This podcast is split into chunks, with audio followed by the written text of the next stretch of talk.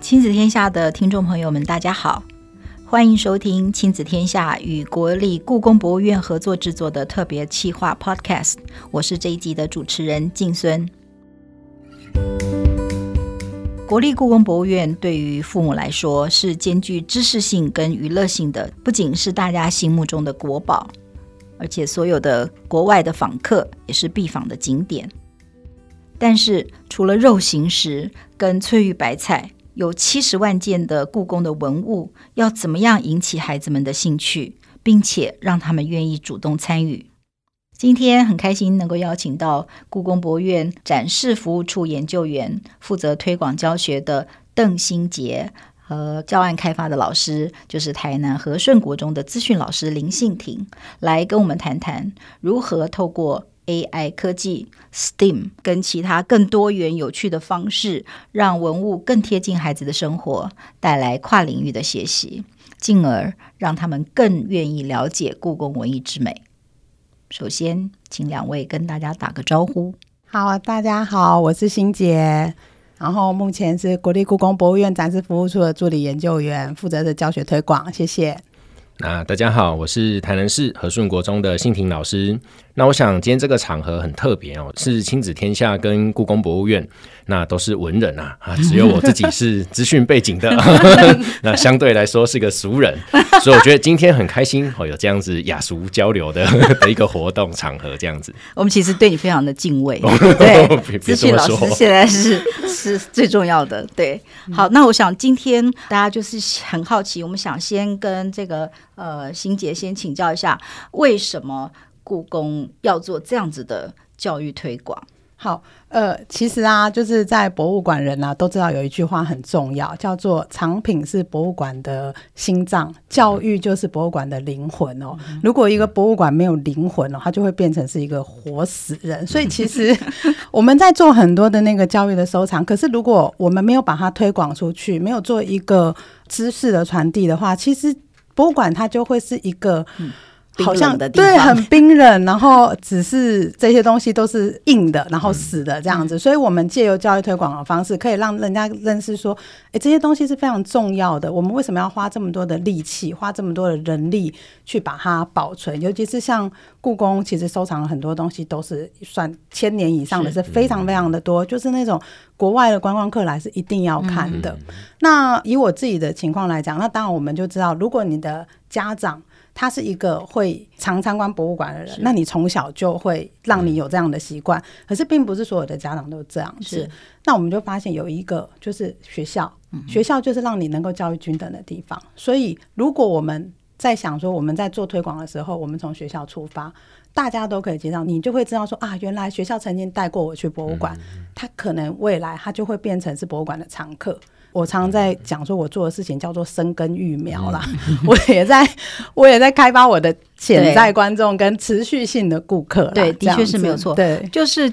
从教育推广的观点，我们都很知道，我们可能小时候，我们说我们自己的孩子也有，嗯、就是一次的校外教学啊、呃。也许有的时候吵吵闹闹，现在可能好一点。对，或者小朋友跑来跑去学习单这样，嗯、就一次性就结束了。可是故宫现在在做的是，呃，跟学校中小学的老师做教案的开发，这是更进一步的。没错。那呃，我想要请问欣杰，就是说，呃，大概的内容是什么？然后你目前看到的成效是什么？是是是是，就是金尊讲到一个很重要的点哦，就是好像学校来，就是最基本的就是大家都会来问说啊，那你就帮我安排导览。可是我们就发现有很多老师非常的认真，他在参观之前，嗯、他就会先在学校上课，我们叫做参观前中后的一个教学系统。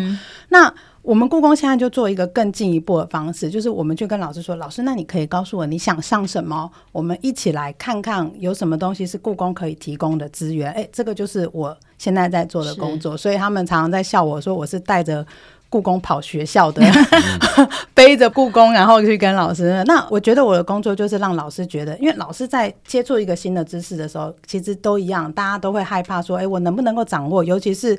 老师是必须要有一个很强的、很 powerful 的，就是能够让学生知道说，我讲的东西是非常有权威知识的。嗯、可是当他接受一个全新知识的时候，如果我们能够给他一些辅助跟一些加持，他就会上的很棒。嗯、所以我们其实现在在做的大概都是这样子的工作，嗯、所以我们也邀请了各种不同的老师，比如说像刚刚这边讲的很多就是艺文领域的老师、社会领域老师。可是我们现在发现说，其实不是哦，故宫可以上各种不一样的课哦，而且故宫的所有的展览，我都会讲说那个叫做。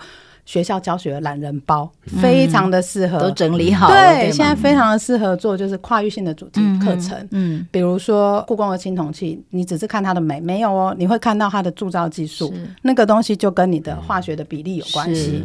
然后你可能要文字哦，那那个就可能就是跟语文、历史都是有关系的。所以，我我觉得蛮好的，就是说它是一个整理好的东西。你可以马上上手的，所以针对这件事情，那你也不知道怎么上手的时候，诶，我们现在还有推出一个东西是故宫线上学校，他已经把老师都做好的。他除了展览上手的话，他连教案都已经一整包的给你了，放在放在线上，对，你可以随时取用，大家都可以用。所以这是一个很棒的资料库，对吗？所以大概现在大概有多少个教案？大概在线上？哦，我现在大概有，如果以教案来讲的话，拉拉杂杂大概有七十几个，七十几个。对，然后我们还有分，比如说是 STEAM 教案、新兴科技教案，甚至还有一些是教学素材。对，那这些其实都是我们这几年。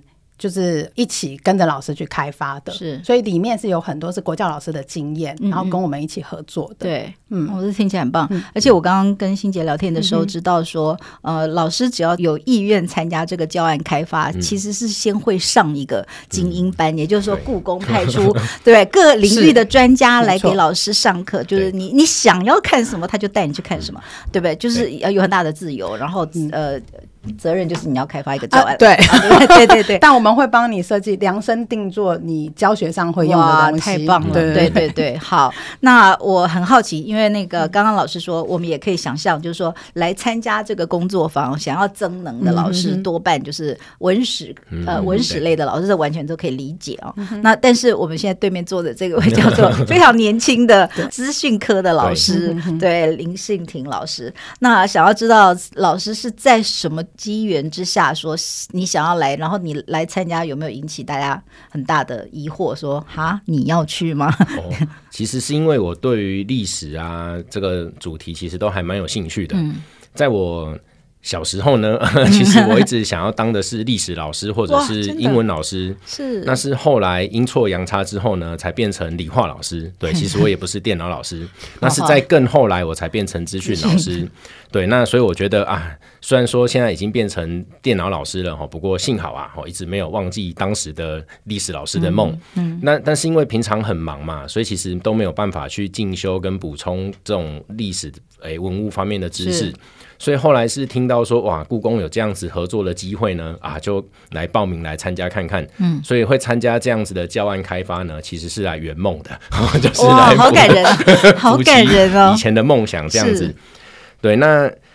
诶，因为像我一开始说我是个俗人嘛，所以其实我对于故宫的文物认识的其实非常的有限。嗯，所以在我一开始呢，我是选择用《清明上河图》来开发这个文物。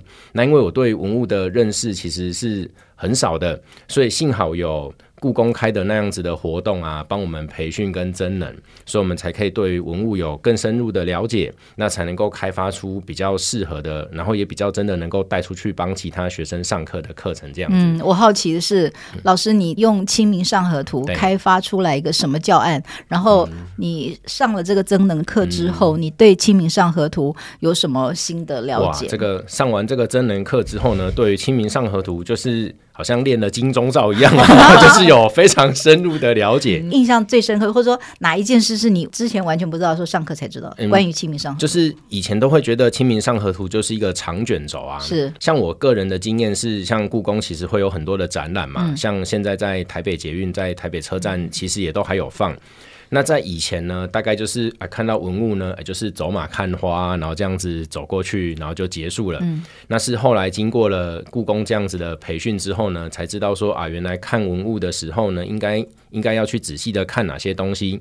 那我觉得印象比较深刻的就是啊，哇，原来在文物里面有很多很多，就是《清明上河图》是一个描绘民间生活的一张很长的卷轴，所以其实它有很多很多很多的场景，那我就可以去做古今的对照。哇，以前的学校原来长得是这样子，嗯、那现在的学校哎就就不一样。那以前原来就有野台戏，那原来以前呢就会有小儿科啊什么的，而且还有感觉好像夜市的感觉，就就市集哇，非常非常热闹的市集。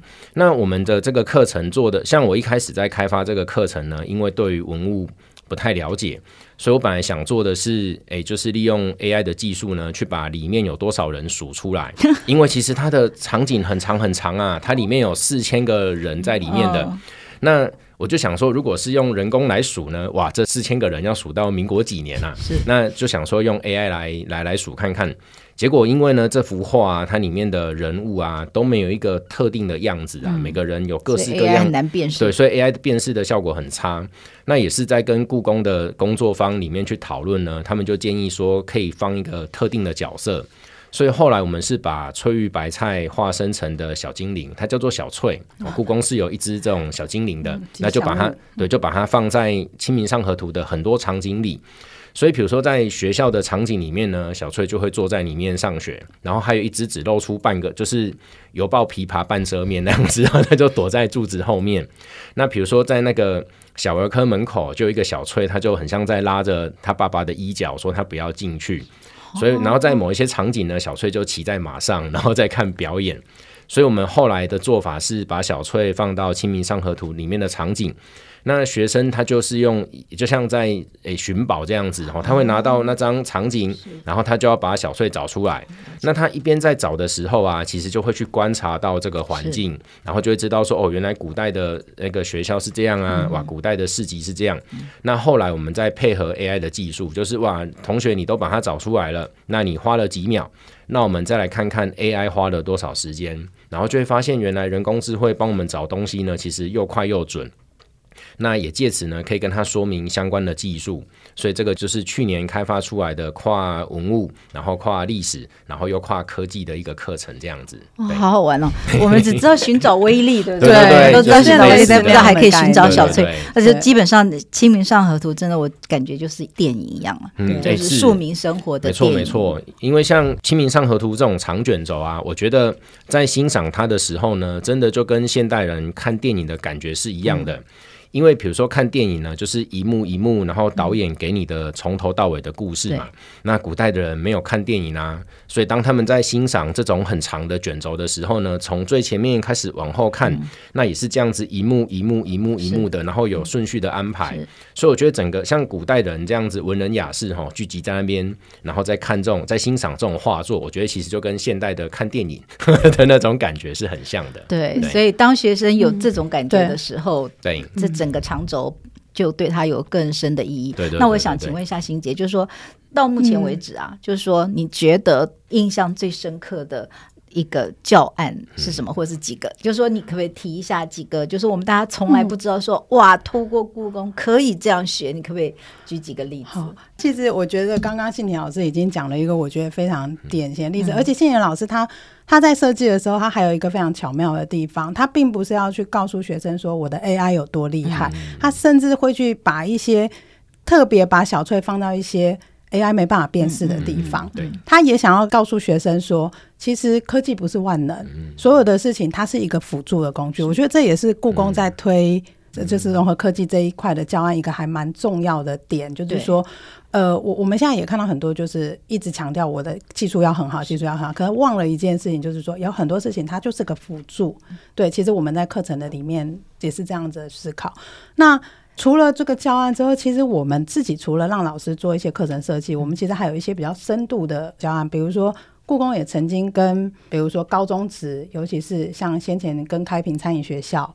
去设计了一些用故宫的康熙皇帝的奏折，嗯、然后去让学生讲一个故事之后，然后去设计一个新的菜色。哦、因为这样就用那个韩熙载夜宴图，呃，全部都是对，也有也有，就是我们有尝试各种不一样。那那个案子比较特别的是，因为它是从历史故事出发。那那时候是因为学校老师告诉我们说，他们去外面上课的时候，就他们有一个跟国外交流。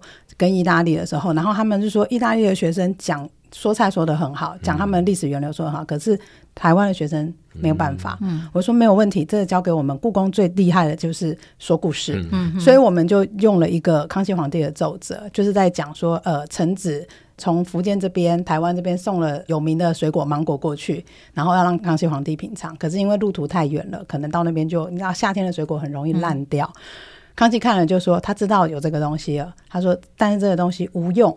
没有用，不用再送来了。嗯、所以我们就用这个东西去让学生发想说，我们要现在有一个机会，我们要去改变康熙皇帝的想法。嗯、那你要设计什么？所以它这个东西就是一个比较长期性的课程。嗯、那我我我觉得这也是一个，就是几个都是一个很典型的案例。它不一定是科技，可是所以我们在这几年一直在讲说，像今年的课程，我们就会有这种两个小时的，比如说像信婷老师的课程，我们可能两个小时可以去做推广的。嗯我们今年也有那种深度的，就是可以要三个小时、四个小时才会完成的课程，所以今年的课程是非常的包罗万象啦。那今年有一个新的课程，我也觉得非常让我惊艳的，是一位大同高中的明华老师他做的，用故宫陶瓷的开光。做数学的摆线很难吧？数学是什么？摆线有没有？要请物理老师解释一下。我是，我是这时候我就要说我是电脑老师，我也不知道这是什么。对，他就是说，他就讲了，就是说你要去设计参数，你就可以把这个摆线的一个造型把它做出来，然后他也把一个 model 都做好了，陶瓷的陶瓷器，然后去他就说我们用这个方式去设计出陶瓷器里面的一些我们讲做所谓的开光，就是。它会有这样开窗的东西，然后里面有一些造型的那个。哦、那大家已经讲了，一定觉得我讲了，所以你们之后可以上线上学校可以看到这个课程，嗯、会有，会有对对对对对对，我觉得就是可以看到，就是从这几个例子，我们就会发现说，哎，那个故宫的东西真的可以上很多。你看，连餐饮也可以，数学也可以，有没有？然后老师资讯更没有问题。对，这也是。嗯故宫想要让大家，就是我们都很试图去做一些，就是大家很容易取得、很容易取用的资源，让老师觉得说，哎，其实故宫没有这么远，嗯，真的，嗯，而且故宫没有这么难，没有这么无聊。我的意思是说，对，它非常的好用，如果会用的话，没错，对对对对。那呃，信婷老师今年开发了一个，对对。南薰店的 AI 小画师，这可以跟我们介绍一下吗？哦、好的，在今年开发的课程呢，其实是搭上最近最流行的生成式 AI。嗯，就是在以往呢，像刚刚的找小翠啊，我就是利用那个 AI 来帮我找出里面的东西。但是因为这今年哈，这个生成式 AI 的技术越来越蓬勃，然后越来越成熟，所以我们已经可以利用 AI 来产生一些文章啊，产生图。那南薰殿的这个课程呢，其实就是让学生去学习宋朝的皇帝跟皇后的画像，那让他们知道说，哇，这个宋朝皇帝跟皇后为什么要这样穿，然后他们的帽子啊，或他们的衣服啊，他们的这些椅子啊，有哪些特色？那接着啊，就就要回到我自己是个俗人的这个话题啊。这个当我学了这些东西之后呢，我对于皇帝跟皇后可能会有一些印象。但是你叫我把它画出来呢？啊，抱歉，然后画出来的会非常非常的悲惨。但是目前我们可以利用人工智慧的技术，帮我把我画出来的丑丑的草图瞬间补强，然后变成真的很像仿古文物呢，是可以的。所以，我们这个课程就是南薰殿，其实就是一个修复之后存放的地方。哦嗯、对，所以，我们这个南薰殿的 AI 小画师，就是希望达到这样的精神，让学生学习完。诶，这个古代文物的知识之后呢，自己去把他心目中的皇帝跟皇后画出来。那虽然说画的丑丑的没有关系啊，现在的 AI 是可以帮他画的，真的很像是古代的那个图。对，但是画出来的这个古代的图啊，一定会有一部分的内容是失真的。嗯，所以我们后来希望学生他再根据前面我们跟他教的那些内容，再回头来检查看看这张图到底有哪些地方是。要打叉叉的，然后就来就来验证他的学习这样子，嗯，所以他就可以了解到说，在未来的世代啊，当我们有什么地方不擅长，有什么地方不会啊，没有关系，都可以借由 AI 来辅助，但是不能够完全的相信 AI 的辅助这样。哦，对对，所以其实是在边做的时候边观察，对吧？嗯，然后你自己还动手做，对，对是。我有点好奇，嗯、你可以让他们有自由说，可不可以有有没有人画自画像？就是说我把我自己画成宋朝皇帝穿那个衣服，坐在椅子上，嗯、这样是可以的。如果是这样画出来，他就会有一个很像他自己的自画像的人，但是戴着那样子的帽子跟跟 衣服这样子。对，是、哦，对，所以其实就是让学生尝试一下，就是人机共创的那种感觉。这个我觉得现在的时代就是人类跟 AI 共创的时代已经来了。嗯、对，嗯，所以这个老师还没有上过这个课。这个就是今年新开发出来的。那那那老师之前，老师之前有上过别的，又用就是小翠的小翠哦，对对，小翠一定很受欢迎吧？对啊，是这个不止在，就是我们会有创客列车的课程，所以会把课程打包到外面去。那除了这个之外呢，我自己在我们学校的资讯课也还有社团课，也都会把这个珍贵的课程带到带给我们自己学校的学生，因为我觉得有这样的机会跟故宫合作啊，嗯、不把这样子文物啊，或这种很难得的资源放进来自己学校，实在是哎太可惜了。所以我自己在自己的班上也都会带学生体验。那我印象非常深刻的就是啊，有些学生呢，他其实本来对于科技是兴趣缺缺的哦，他就是。文主的人格特质，结果呢，我用这种故宫的文物吸引他，他就觉得哇，好开心，好喜欢，然后这边找小翠找的很认真。嗯、那当我跟他介绍这些文物的知识跟历史的知识的时候啊，他是非常非常投入的。那也因此，我后来在跟他介绍人工智慧的技术的时候呢，诶，他也开始慢慢的能够接受，然后慢慢的也觉得这个有趣。所以我觉得这就是跨域课程带来的优点哦，就是我可以让本来对于科技没有兴趣的人，那借由这种文物来吸引他，那让他也有点想要认识这些东西，这样子。嗯、对，对，我想欣姐，那你可不可以讲一下，就是说在过去的这几年当中啊，这些课程你有看到怎么样的课程？然后在孩子的学习的这，比如说两个小时或三个小时呃之中，你有看到孩子的反应？然后有没有达到你想要把故宫带到学校，要让孩子更多的接近文物的愿望？呃，我自己的想法是这样子啦，嗯、就是说，我们那时候在带进入课程的时候，其实也会思考一件事情，就是有时候我们会太急于一次给太多的东西，嗯、对，对，所以我们那时候一直在跟老师讨论的，就是说，呃，进到课程里面，尤其是像创客魔幻这些，这个时间非常短，两、嗯、个小时，我们要做的事情就是让学生认识一件东西，嗯、所以就像信婷老师设计的这个《清明上河图》嗯、小翠，对，其实就会让学生对于这个东西是非常有兴趣。其实我们去，我和信阳老师去跑了大概两三个学校。去年的时候，嗯、那学生的反应都非常的好。对，对嗯、不管是在找寻的时候，或者是他们就会自己说：“哎、欸，这边还有什么？那边还有什么？”嗯、我觉得这个目的就达到了。嗯、我觉得这个东西就很足够了。我们主要的目标不是要让他变成一个博物学家，是是是，但是我们要让他就是说啊，他觉得嗯。了解故宫或者是看故宫的东西是一件很愉快、嗯、很享受的事情。我觉得这样子就是有达到这个目标。因为如果没有先让他有这个学习动机的时候，我们再怎么样强拉他进到博物馆都不太可能啦。是，是。那你有没有观察到，譬如说有了这些课程之后啊，不管是老师、嗯、原本对故宫也没有非常喜爱的老师，或者是孩子，你有邀他就是再进来一次故宫，然后观察他们的不同的表现吗？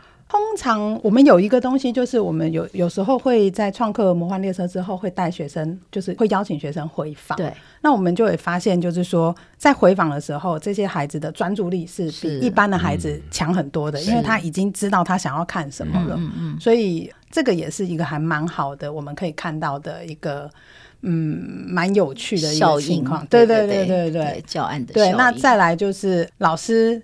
他们就会开始，常常会有，甚至还有一些老师会自己主动打电话说：“那今年我们是不是还可以再做些什么事情？”嗯、我觉得这也是不仅学生喜欢，连老师都知道说、嗯、啊，原来用故宫的东西可以让学生更更享受，或者是更参与到课程里面。对、嗯，大概就是我觉得这件事情是慢慢的在发酵了。那我们也希望有更多的老师可以一起。像我去年跟着新杰去把课程打包进去学校的时候啊，像我们中间就会有下课时间嘛。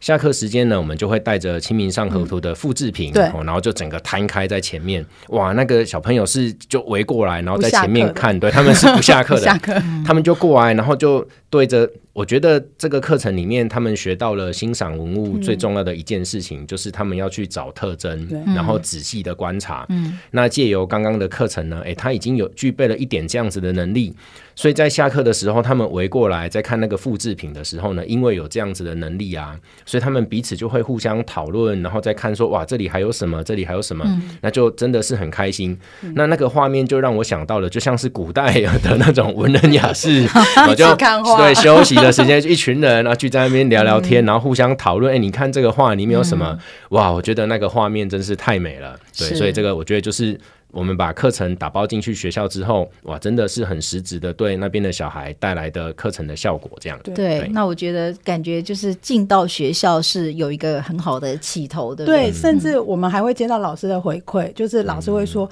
你知道吗？学生跟我说他。”之后就是毕业旅行要去故宫，还有那种 老师就是那种寒暑假小孩自己跟家长，甚至是那个呃安亲班，就说我们要排一个时间去故宫。我想说，哦，那个我觉得听起来就会让自己觉得很欣慰。对对对，大概是这样。对，那那我要让心杰更欣慰的是，我要讲我自己的成长，就是像我们说以前我可能经过了像在捷运的这种画作啊，就是看过去而已嘛。嗯，但是。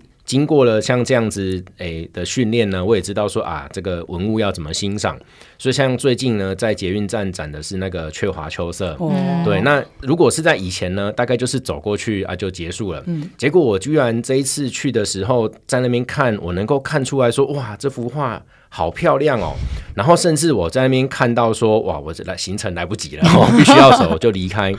结果在我离开办完了我的事情再回来之后呢，我想说啊，我再看一眼再走好了。结果就有一个老太太在那边也在看雀华秋色，然后我在心里面是想说，哦，这个老太太真是识货，知道说这个很漂亮，她她停在那边看。那这个老太太在那边看雀华秋色的时候呢，她的先生在旁边看跳跳马，就是西尊啊，西尊那边看对。然后后来老太太看一看，就是我就站在老太太旁边，我也在那边欣赏。然后后来老太太呢，她就开口叫她的先生过去，我才知道原来那个老太太不是台湾人啊，她她讲话是外国口音。嗯、然后我就很惊讶说，哇，原来这个艺术啊，美术这种东西呢，是跨跨国界的 哦，是可以打破很多的障碍。所以当那个太太欣赏完，也觉得这个很好看之后呢，哎，她就把她的先生找来，就一起看。然后我就默默的也在旁边，然后就一起欣赏这个画作。嗯、对，那是我一个印象很深刻的故事。其实有一点心有灵犀的感觉，就是一群喜欢同一个同一个东西的人，就在那边默默的，对，就是已经不知不觉的进到你的生命里跟生活中。对，所以我觉得我们打包出去的课程，其实或许默默的也对学生有这样子的影响，也也未必也不错。好，我想要请教一下。现在感觉就是进到学校是有点初步成功这样子。嗯，那家长就是两位对家长有没有什么建议？就是说家长也许心有余力不足，嗯、或者是家长很有心，就是说对孩子的呃家长，嗯、呃，他可以给孩子或者是怎么样的支持，甚至呃期望家长给老师开这样课的老师，嗯、呃，怎么样的支持或者是鼓励？就是对家长有什么期待？哇，这真是大灾问！我要想一下。对，那我觉得师傅领进门，修行在个人啊。其实我觉得欣赏文物呢，说穿了一件事情，就是学着仔细去观察它。那对于家长的建议呢，非常的简单哦，有两有两招，一招就是故宫有线上课程，所以就请上故宫的线上课程，然后就挑选亲子之间都觉得有趣的主题，然后就先开始自己在家里玩看看。那另外一个更实际的，当然就是亲自的走到故宫博物院里面啊。其实故宫博物院都有非常多的活动，像我暑假也带我的小孩子去了，那时候是有那个找神兽，所以就会有材料包，然后就是拿着，然后就自己在那边闯关啊。在这个过程中呢，就可以借由家长自己的引导，然后带着学生，带着自己的小孩，慢慢的仔细去观察那个文物。对，所以我觉得如果要给家长建议的话呢，啊，就是先在故宫线上学院先看一些东西。那当然最好的就还是亲自跑一趟故宫这样。对，我我想信田老师讲就非常具有代表性，因为他已经是家长的对，他也是。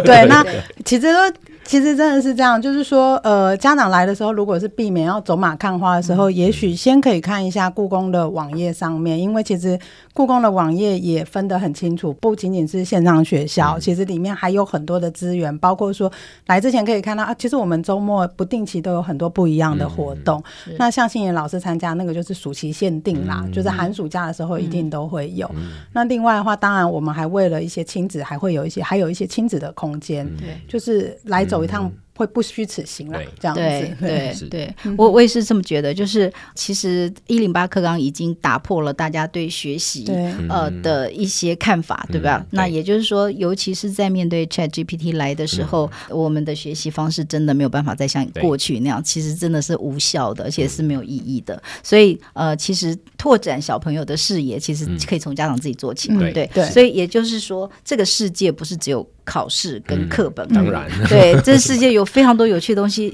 而且透过科技，故宫直接到你的面前，对吗？故宫的精华，或者是其他的世界的博物馆，我知道他们也做了很很棒的网站跟课程，对不对？也就是说，Google 就把。不管到你家了，对，再加上有这些贴心的课程，那我觉得跟孩子一起学，跟孩子一起玩，会让亲子的关系也会提升，我觉得很不错。然后一起来感受一下文物的温度，是因为你看到文物那个是。跟你在网络上看照片是完全不一样的感觉，对，尤其是当你学会观察的时候，对，没错，对，所以那个你体会到的就跟你走马看花是完全不一样的，对，对，好，非常谢谢故宫，呃，有这样子的提案，然后非常谢谢信婷老师有这么美好的跨领域的这个学习啊，对，我们也觉得学习很多。那今天非常谢谢大家的收听，最重要的不是只有收听而已哦，请大家。到故宫，对，来花一个下午，或者是甚至更多的时间，来跟这些古物、跟孩子一起来玩。好，今天就谢谢大家，亲子天下 Podcast 谈教育、聊生活，开启美好新关系。欢迎订阅收听 Apple Podcast 和 Spotify，给我们五星赞一下。也欢迎大家在许愿池留言，告诉我们想要听什么。那我们下次见喽，拜拜。